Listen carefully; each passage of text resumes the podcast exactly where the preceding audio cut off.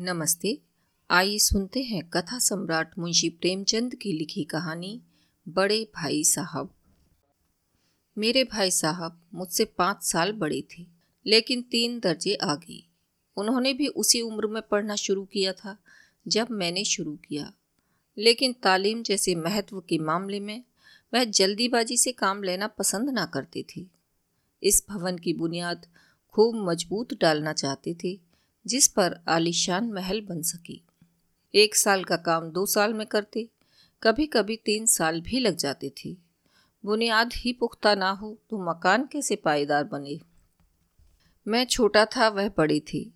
मेरी उम्र नौ साल थी, वह चौदह साल की थी। उन्हें मेरी तंबी और निगरानी का पूरा जन्म सिद्ध अधिकार था। और मेरी शालीनता इसी में थी कि उनके हुक्म को कानून समझूं। वह स्वभाव से बड़े अध्ययनशील थे। हर दम किताब खोले बैठे रहते और शायद दिमाग को आराम देने के लिए कभी कापी पर, कभी किताब के हाशियों पर चिड़ियों, कुत्तों, बिल्लियों की तस्वीरें बनाया करते थे। कभी कभी एक ही नाम या शब्द या वाक्य दस बीस बार लिख डालते। कभी एक शेर को बार बार सुंदर अक्षर से नकल करते।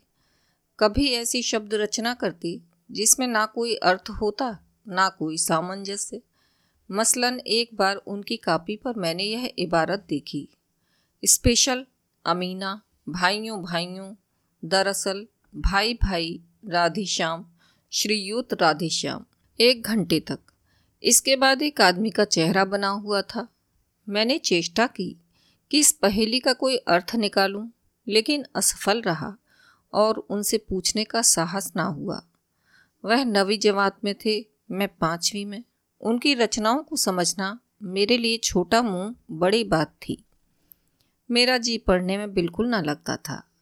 एक घंटा भी किताब लेकर बैठना पहाड़ था। मौका पाते ही हॉस्टल से निकलकर मैदान में आ जाता और कभी कंकरियाँ उछालता, कभी कागज़ की तितलियाँ उड़ाता और कहीं कोई साथी मिल गया तो पूछना ही क्या? कभी चार दीवारी पर चढ़कर नीचे कूद रहे हैं, कभी फाटक पर वार। उसे आगे पीछे चलाते हुए मोटर कार का आनंद उठा रहे हैं। लेकिन कमरे में आते ही भाई साहब का रौद्र रूप देखकर प्राण सूख जाते। उनका पहला सवाल होता, कहाँ थे? हमेशा यही सवाल इसी ध्वनि में पूछा जाता था और इसका जवाब मेरे पास केवल मौन था। ना जाने मुँह से यह बात क्यों ना निकलती कि जरा बाहर खेल रहा था। मेरा मौन कह देता था कि मुझे अपना अपराध स्वीकार है। और भाई साहब के लिए इसके सिवा और कोई इलाज ना था कि रोश से मिले हुए शब्दों में मेरा सत्कार करें। इस तरह अंग्रेज़ी पढ़ोगे तो ज़िंदगी भर पढ़ते रहोगे और एक हर्फ ना आएगा। अंग्रेज़ी पढ़ना कोई हँसी खेल नहीं है कि जो चाहे पढ़ ले। नहीं ऐरा गैरा नथु खेरा सभी अंग्रेज़ी के विद्वान हो जाते। यहाँ रात दिन आँखें फोड़नी पड़ती हैं और खून जलाना पड़ता है। जब कहीं यह विद्या आती है और आती क्या है? हाँ कहने को आ जाती है। बड़े बड़े विद्वान भी शुद्ध अंग्रेज़ी नहीं लिख सकते। बोलना तो दूर रहा। और मैं कहता हूँ, तुम कितने घोंगा हो कि मुझे देखकर भी सबक नहीं लेते? मैं कितनी मेहनत करता हूँ, तुम अपनी आँखों देखते हो। अगर नहीं देखते तो यह तुम्हारी आँखों का कसूर है, तुम्हारी बुद्धि का कसूर है। इतने मेले तमाशे होते हैं। मुझे तुमने कभी देखने जाते देखा है? रोज ही क्रिकेट और हॉकी मैच होते हैं। मैं पास नहीं फटकता, हमेशा पढ़ता रहता हूँ। उस पर भी एक एक दर्जे में दो दो, तीन तीन साल पढ़ा रहता हूँ। फिर तुम कैसे आशा करते हो कि तुम यूँ ही खेल कूद में वक्त गंवाकर पास हो जाओगे? मुझे तो दो ही तीन साल लगते हैं। तुम उम्र भर इसी दर्जे में पड़े सड़ते रहोगे। अगर तुम्हें इस तरह उम्र गंवानी है तो बेहतर है घर चले जाओ और मज़े से गुल्ली डंडा खेलो। दादा की गाड़ी कमाई के रुपये क्यों बर्बाद करते हो? मैं यह लताड़ सुनकर आँसू बहाने लगता। जवाब ही क्या था? अपराध तो मैंने किया, लताड़ कौन सही? भाई साहब उपदेश की कला में निपुण थे। ऐसी ऐसी लगती बातें कहते ऐसे ऐसे सूखती बाण चलाते कि मेरे जिगर के टुकड़े टुकड़े हो जाते और हिम्मत छूट जाती। इस तरह जान तोड़कर मेहनत करने की शक्ति मैं अपने में ना पाता था। और उस निराशा में जरा देर के लिए मैं सोचने लगता, क्यों ना घर चला जाऊँ? जो काम मेरे बूते के बाहर है, उसमें हाथ डालकर क्यों अपनी ज़िंदगी खराब करूँ? मुझे अपना मूर्ख रहना मंजूर था, लेकिन उतनी मेहनत से मुझे तो चक्कर आ जाता था। लेकिन घंटे दो घंटे बाद निराशा के बादल फट जाते और मैं इरादा करता कि आगे से खूब जी लगाकर पढ़ूँगा। चटपट एक टाइम टेबल बना डालता। बिना पहले से नक्शा बनाए, बिना कोई स्कीम तैयार किए, काम कैसे शुरू करूँ? टाइम टेबल में खेल कूद की मत बिल्कुल उड़ जाती। प्रातःकाल उठना छः बजे हाथ मुँह धो नाश्ता कर पढ़ने बैठ जाना छः से आठ तक अंग्रेज़ी, आठ से नौ तक हिसाब, नौ से साढ़े नौ तक इतिहास, फिर भोजन और स्कूल साढ़े तीन बजे स्कूल से वापस होकर आधा घंटा आराम। चार से पाँच तक भूगोल, पाँच से छः तक ग्रामर, आधा घंटा हॉस्टल के सामने टहलना, साढ़े छः से सात तक अंग्रेज़ी कंपोजिशन, फिर भोजन करके आठ से नौ तक अनुवाद, नौ से दस तक हिंदी, दस से ग्यारह तक विविध विषय, फिर विश्राम। मगर टाइम टेबल बना लेना एक बात है, उस पर अमल करना दूसरी बात। पहले ही दिन से उसकी अवहेलना शुरू हो जाती। मैदान की वह सुखद हरियाली, हवा के वह हल्के हल्के झोंके, फुटबॉल की उछल कूद, कबड्डी के वह दाम घात, वॉलीबॉल की वह तेज़ी और फुर्ती मुझे अज्ञात और अनिवार्य रूप से खींच ले जाती और वहाँ जाते ही मैं सब कुछ भूल जाता। वह जानलेवा टाइम टेबल, वह आँख फोड़ पुस्तकें, किसी की भी याद ना रहती। और फिर भाई साहब को नसीहत और फजीहत का अवसर मिल जाता। मैं उनके साय से भागता, उनकी आँखों से दूर रहने की चेष्टा करता। कमरे में इस तरह दबे पाँव आता कि उन्हें खबर ना हो। उनकी नज़र मेरी ओर उठी और मेरे प्राण निकले। हमेशा सिर पर नंगी तलवार से लटकते मालूम होती। फिर भी जैसे मौत और विपत्ति के बीच में भी आदमी मोह और माया के बंधन में जकड़ा रहता है मैं फटकार और घुड़कियाँ खाकर भी खेल कूद का तिरस्कार न कर सकता था। सालाना इम्तहान हुआ। भाई साहब फेल हो गए। मैं पास हो गया और दर्जे में प्रथम आया। मेरे और उनके बीच केवल दो साल का अंतर रह गया। जी मैं आया। भाई साहब को आड़े हाथों लूँ। आपकी वह घोर तपस्या कहाँ गई? मुझे देखिए। मज़े से खेलता भी रहा और दर्जे में अव्वल भी हूँ। लेकिन वह इतने दुखी और उदास थे कि मुझे उनसे दिली हमदर्दी हुई और उनके घाव पर नमक छिड़कने का विचार ही लज्जास्पद जान पड़ा। हाँ अब मुझे अपने ऊपर कुछ अभिमान हुआ और आत्माभिमान भी बढ़ा। भाई साहब का वह रोप मुझ पर ना रहा। आज़ादी से खेल कूद में शरीक होने लगा। दिल मज़बूत था।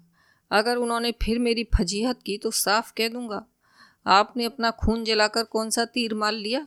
मैं तो खेलते कूदते दर्जे में अव्वल आ गया। जवाब से यह हेकड़ी जताने का साहस ना होने पर भी मेरे रंग ढंग से साफ़ ज़ाहिर होता था कि भाई साहब का वह आतंक अब मुझ पर नहीं है। भाई साहब ने इसे भांप लिया। उनकी सहज बुद्धि बड़ी तीव्र थी।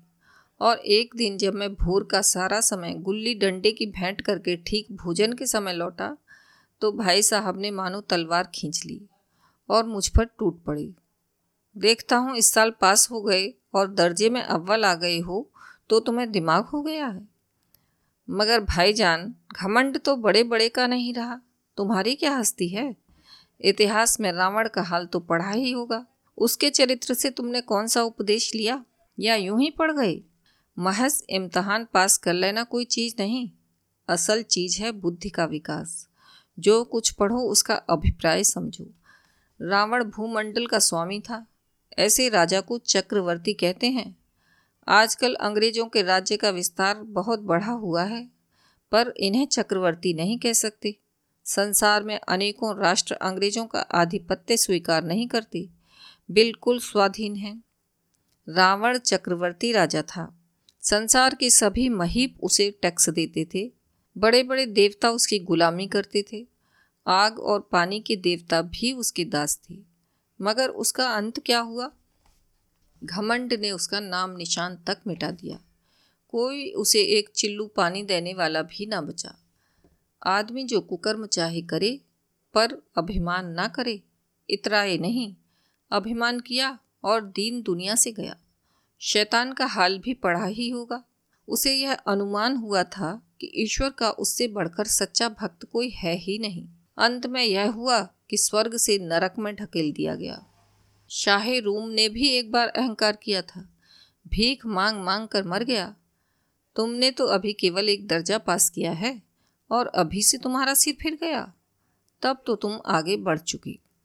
यह समझ लो कि तुम अपनी मेहनत से नहीं पास हुए, अंधे के हाथ बटेर लग गई। मगर बटेर केवल एक बार हाथ लग सकती है, बार बार नहीं। कभी कभी गुल्ली डंडे में भी अंध चोट निशाना पड़ जाता है। उससे कोई सफल खिलाड़ी नहीं हो जाता। सफल खिलाड़ी वह है जिसका कोई निशाना खाली ना जाए। मेरे फेल होने पर ना जाओ। मेरे दर्जे में आओगे तो दांतों पसीना आएगा। जब अल जबरा और जामेट्री के लोहे के चने चबाने पड़ेंगे और इंग्लिस्तान का इतिहास पढ़ना पड़ेगा। बादशाहों के नाम याद रखना आसान नहीं। आठ आठ हेनरी गुजरे हैं। कौन सा कांड किस हेनरी के समय हुआ? क्या है याद कर लेना आसान समझते हो? हेनरी सातवें की जगह हेनरी आठवां लिखा और सब नंबर गायब सफ़ा चट सिफर भी ना मिलेगा। सिफर भी? हो किस ख्याल में? दर्जनों तो जेम्स हुए हैं, दर्जनों विलियम। कौड़ियों, चार्ल्स, दिमाग चक्कर खाने लगता है, आंधी रोग हो जाता है। इन अभागों को नाम भी ना जुड़ते थे। एक ही नाम के पीछे दोयम, तेयम, चहारम, पंचम लगाते चले गए। मुझसे पूछते तो दस लाख नाम बता देता। और जामेट्री तो बस खुदा की पनाह। अ, ब, ज की जगह, अ, ज, ब लिख दिया और सारे नंबर कट गए। कोई इन निर्दयी मुमतहिनों से नहीं पूछता कि आखिर अ, ब, ज और अजब में क्या फ़र्क है? और व्यर्थ की बात के लिए क्यों छात्रों का खून करते हो? दाल भात रोटी खाई या भात, दाल, रोटी खाई, इसमें क्या रखा है? मगर इन परीक्षकों को क्या परवाह? वह तो वही देखते हैं जो पुस्तक में लिखा है। चाहते हैं कि लड़के अक्षर अक्षर रट डालें और उसी रटंत का नाम शिक्षा रख छोड़ा है। और आखिर इन बेस सिर पैर की बातों को पढ़ने से क्या फ़ायदा? इस रेखा पर वह लंब गिरा दो तो आधार लंब से दुगना होगा। पूछिए इससे प्रयोजन। दुगना नहीं, चौगना हो जाए या आधा ही रहे मेरी बला से। लेकिन परीक्षा में पास होना है तो यह सब खुराफात याद करनी पड़ेगी। कह दिया, समय की पाबंदी पर एक निबंध लिखो, जो चार पन्नों से कम ना हो। अब आप कापी सामने खोले, कलम हाथ में लिए, उसके नाम को रोइए। कौन नहीं जानता कि समय की पाबंदी बहुत अच्छी बात है। इससे आदमी के जीवन में संयम आ जाता है। दूसरों का उस पर स्नेह होने लगता है। और उसके कारोबार में उन्नति होती है। जरा सी बात पर चार पन्ने कैसे लिखें? जो बात एक वाक्य में कही जा सके, उसे चार पन्ने में लिखने की ज़रूरत? मैं तो इसे हिमाकत समझता हूँ। यह तो समय की किफ़ायत नहीं, बल्कि उसका दुरुपयोग है कि व्यर्थ में किसी बात को ठूंस दिया। हम चाहते हैं आदमी को जो कुछ कहना हो चटपट कह दे और अपनी राह ले, मगर नहीं। आपको चार पन्ने रंगने पड़ेंगे। चाहे जैसे लिखिए। और पन्ने भी पूरे फुल स्केप आकार के। यह छात्रों पर अत्याचार नहीं तो और क्या है?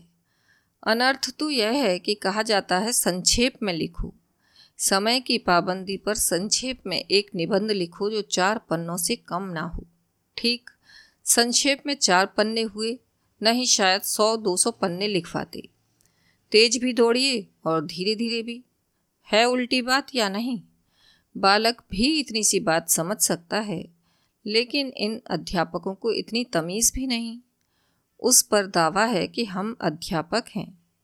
मेरे दर्जे में आओगे लाला तो ये सारे पापड़ बेलने पड़ेंगे, और तब आटे दाल का भाव मालूम होगा।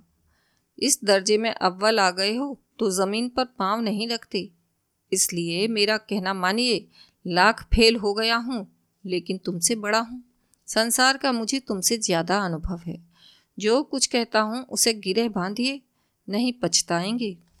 स्कूल का समय निकट था, नहीं ईश्वर जाने यह उपदेश माला कब समाप्त होती।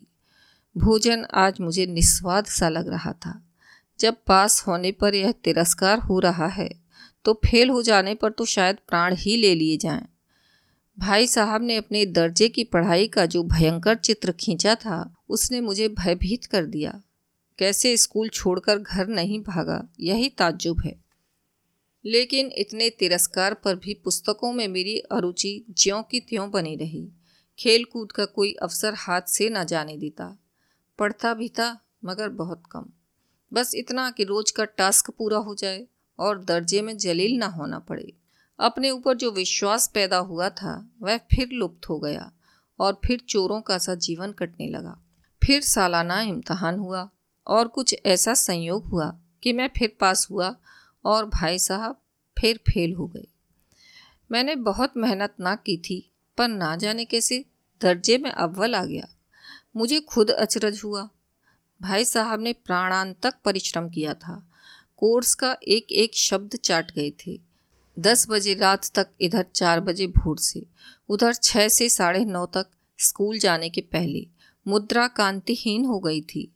मगर बेचारे फेल हो गए। मुझे उन पर दया आती थी। नतीजा सुनाया गया तो वह रो पड़े और मैं भी रोने लगा। अपने पास होने वाली खुशी आधी हो गई। मैं भी फेल हो गया होता तो भाई साहब को इतना दुख ना होता। लेकिन विधि की बात कौन टाले? मेरे और भाई साहब के बीच में अब केवल एक दर्जे का अंतर और रह गया। मेरे मन में एक कुटिल भावना उदय हुई कि कहीं भाई साहब एक साल और फेल हो जाएँ तो मैं उनके बराबर हो जाऊँ। फिर वह किस आधार पर मेरी फजीहत कर सकेंगे? लेकिन मैंने इस कमीने विचार को दिल से बलपूर्वक निकाल डाला। आखिर वह मुझे मेरे हित के विचार से ही तो डांटते हैं। मुझे उस वक्त अप्रिय लगता है अवश्य, मगर वह शायद उनके उपदेशों का ही असर हो कि मैं धनाधन पास होता जाता हूँ और इतने अच्छे नंबरों से अब के भाई साहब बहुत कुछ नर्म पड़ गए थे। कई बार मुझे डांटने का अवसर पाकर भी उन्होंने धीरज से काम लिया।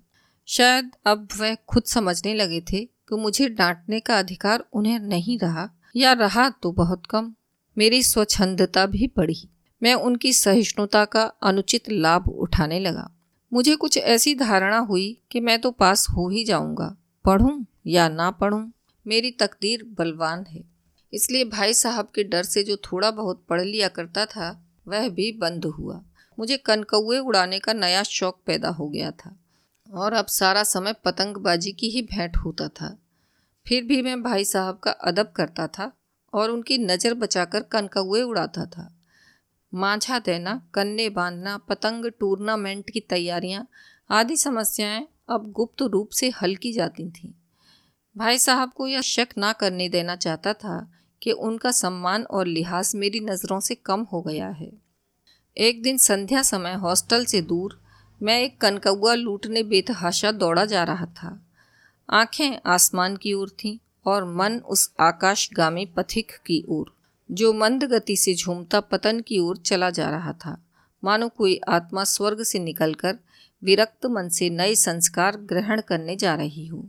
बालकों की एक पूरी सेना लग लग्गे और झाड़दार बाँस लिए उनका स्वागत करने को दौड़ी आ रही थी। किसी को अपने आगे पीछे की खबर ना थी। सभी मानो उस पतंग के साथ ही आकाश में उड़ रहे थे, जहाँ सब कुछ समतल है। ना मोटर कारें हैं, ना ट्राम, ना गाड़ियाँ। सहसा भाई साहब से मेरी मुठभेड़ हो गई, जो शायद बाज़ार से लौट रहे थे। उन्होंने वहीं मेरा हाथ पकड़ लिया और उग्र भाव से बोले इन बाजारू लोंडों के साथ धेले के कन कौए के लिए दौड़ते तुम्हें शर्म नहीं आती? तुम्हें इसका भी कुछ लिहाज नहीं कि अब नीची जमात में नहीं हो, बल्कि आठवीं जमात में आ गए हो, और मुझसे केवल एक दर्जा नीचे हो। आखिर आदमी को कुछ तो अपनी पोजीशन का ख्याल करना चाहिए। एक ज़माना था कि लोग आठवां दर्जा पास करके नायब तहसीलदार हो जाते थे। मैं कितने ही मिडलचियों को जानता हूँ जो आज अव्वल दर्जे के डिप्टी मैजिस्ट्रेट या सुपरिटेंडेंट हैं। कितने ही आठवीं जमात वाले हमारे लीडर और समाचार पत्रों के संपादक हैं। बड़े बड़े विद्वान उनकी मातहती में काम करते हैं और तुम उसी आठवें दर्जे में आकर बाजारू लोंडों के साथ कनकौए के लिए दौड़ रहे हो। मुझे तुम्हारी इस कम अकली पर दुख होता है। तुम जहीन हो, इसमें शक नहीं। लेकिन वह जेहन किस काम का जो हमारे आत्मगौरव की हत्या कर डाले। तुम अपने दिल में समझते होगे, मैं भाई साहब से महज एक दर्जा नीचे हूँ। और अब उन्हें मुझको कुछ कहने का हक नहीं है। लेकिन यह तुम्हारी गलती है। मैं तुमसे पाँच साल बड़ा हूँ और चाहे आज तुम मेरी ही जमात में आ जाओ और परीक्षकों का यही हाल है तो निस्संदेह अगले साल तुम मेरे समकक्ष हो जाओगे और शायद एक साल बाद तुम मुझसे आगे निकल जाओ। लेकिन मुझमें और तुम में जो पाँच साल का अंतर है उसे तुम क्या खुदा भी नहीं मिटा सकता। मैं तुमसे पाँच साल बड़ा हूँ और हमेशा रहूँगा। मुझे दुनिया का और ज़िंदगी का जो तजुर्बा है, तुम उसकी बराबरी नहीं कर सकती। चाहे तुम एम ए, डी फिल और डी लिट ही क्यों ना हो जाओ। समझ किताबें पढ़ने से नहीं आती है। हमारी अम्मा ने कोई दर्जा पास नहीं किया और दादा भी शायद पाँचवीं जमात के आगे नहीं गए। लेकिन हम दोनों चाहे सारी दुनिया की विद्या पढ़ लें। अम्मा और दादा को हमें समझाने और सुधारने का अधिकार हमेशा रहेगा। केवल इसलिए नहीं कि वे हमारे जन्मदाता हैं, बल्कि इसलिए कि उन्हें दुनिया का हमसे ज़्यादा तजुर्बा है और रहेगा। अमेरिका में किस तरह की राज्य व्यवस्था है? और आठवें हेनरी ने कितने विवाह किए? और आकाश में कितने नक्षत्र हैं? यह बातें चाहे उन्हें न मालूम हो, लेकिन हज़ारों ऐसी बातें हैं जिनका ज्ञान उन्हें हमसे और तुमसे ज़्यादा है। देव ना करे, आज मैं बीमार हो जाऊँ तो तुम्हारे हाथ पाँव फूल जाएँगे। दादा को तार देने के सिवा तुम्हें और कुछ ना सूझेगा। लेकिन तुम्हारी जगह पर दादा हो तो किसी को तार ना दें और ना घबराएँ, ना बदहवास हों। पहले खुद मर्ज पहचान कर इलाज करेंगे। उसमें सफल ना हुए तो किसी डॉक्टर को बुलाएँगे। बीमारी तो खैर बड़ी चीज़ है। हम तुम तो इतना भी नहीं जानते कि महीने भर कैसे चलें। जो कुछ दादा भेजते हैं, उसे हम बीस बाईस तक खर्च कर डालते हैं और पैसे पैसे को मोहताज हो जाते हैं। नाश्ता बंद हो जाता है, धोबी और नाई से मुँह चुराने लगते हैं। लेकिन जितना आज हम और तुम खर्च कर रहे हैं, उसके आधे में दादा ने अपनी उम्र का बड़ा भाग इज़्ज़त और नेक नामी के साथ निभाया है और एक कुटुंब का पालन किया है, जिसमें सब मिलाकर नौ आदमी थे। अपने हेडमास्टर साहब को ही देखो। एम ए हैं कि नहीं? और यहाँ के एम ए नहीं ऑक्सफोर्ड की। एक हज़ार रुपया पाते हैं। लेकिन उनके घर इंतज़ाम कौन करता है? उनकी बूढ़ी माँ। हेडमास्टर साहब की डिग्री यहाँ बेकार हो गई। पहले खुद घर का इंतज़ाम करते थे। खर्च पूरा ना पड़ता था। कर्जदार रहते थे। जब से उनकी माताजी ने प्रबंध अपने हाथ में ले लिया है, जैसे घर में लक्ष्मी आ गई है। तो भाईजान, यह ज़रूर दिल से निकाल डालो कि तुम मेरे समीप आ गए हो और अब स्वतंत्र हो। मेरे देखते तुम बेराह नहीं चल पाओगे। अगर तुम यूँ ना मानोगे तो मैं थप्पड़ दिखाकर इसका प्रयोग भी कर सकता हूँ। मैं जानता हूँ तुम्हें मेरी बातें जहर लग रही हैं। मैं उनकी इस नई युक्ति से नतमस्तक हो गया। मुझे आज सचमुच अपनी लघुता का अनुभव हुआ और भाई साहब के प्रति मेरे मन में श्रद्धा उत्पन्न हुई। मैंने सजल आँखों से कहा, हरगिज नहीं, आप जो कुछ फरमा रहे हैं, वह बिल्कुल सच है और आपको कहने का अधिकार है। भाई साहब ने मुझे गले लगा लिया और बोले, कन कौए उड़ाने को मना नहीं करता, मेरा जी भी ललचाता है। लेकिन क्या करूँ? खुद बेराह चलूँ तो तुम्हारी रक्षा कैसे करूँ? यह कर्तव्य भी तो मेरे सिर पर है। संयोग से उसी वक्त एक कटा हुआ कनकौआ हमारे ऊपर से गुजरा। उसकी डोर लटक रही थी। लड़कों का एक गोल पीछे पीछे दौड़ा चला आता था। भाई साहब लंबे हैं, ही। उछल कर उसकी डोर पकड़ ली और बेतहाशा हॉस्टल की तरफ़ दौड़े। मैं उनके पीछे पीछे दौड़ रहा था। अभी आप सुन रहे थे मुंशी प्रेमचंद की लिखी कहानी, बड़े भाई साहब। आशा है आपको यह कहानी पसंद आई होगी। आप स्पॉटिफाई गूगल पॉडकास्ट या जिस किसी भी प्लेटफार्म पर हमें सुन रहे हैं, कृपया वहाँ फॉलो करें और इसे अपने साथियों के साथ शेयर करें। धन्यवाद।